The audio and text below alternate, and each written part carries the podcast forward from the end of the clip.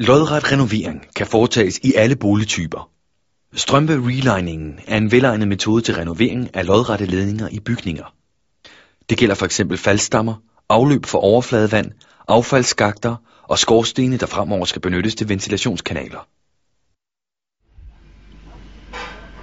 Der indledes som altid ved strømperenoveringer med ledningsinspektion, gennemført med tv-kamera og overvåget på tv-skærm.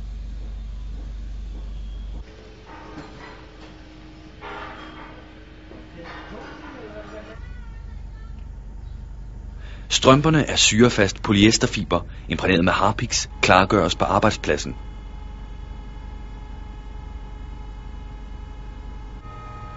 Når imprægneringsharpiksen er hældt i, kører strømpen gennem valser, så materialet fordeles jævnt i polyesterfilten.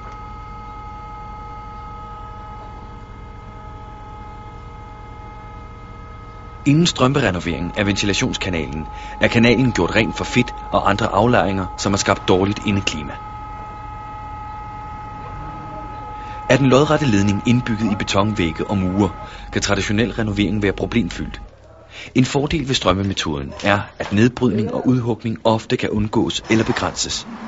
Omfattende reetableringsarbejder efter renoveringen kan derfor også spares.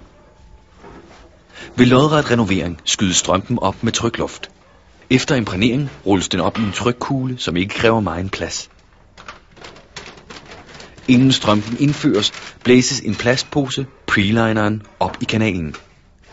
Prelineren leder og beskytter strømpen undervejs.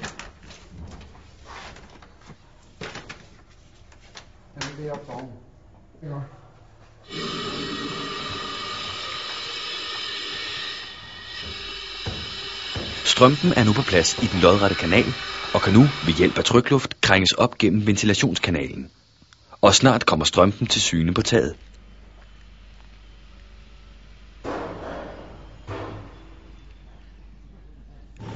Trykluften produceres af kompressoren nede på byggepladsen. Nu skal strømpen hærdes. Det sker med damp, og inden dampen sendes op, skæres et lille hul i preliner og strømpe. Det sikrer, at dampen kan cirkulere i strømpen. Når hærdningen er færdig, saves til slut det overskydende stykke strømpe af. Ligeledes vil eventuelle tilslutninger i køkkener kunne monteres i det skruebare udhærdede materiale. Den lodrette renovering er gennemført.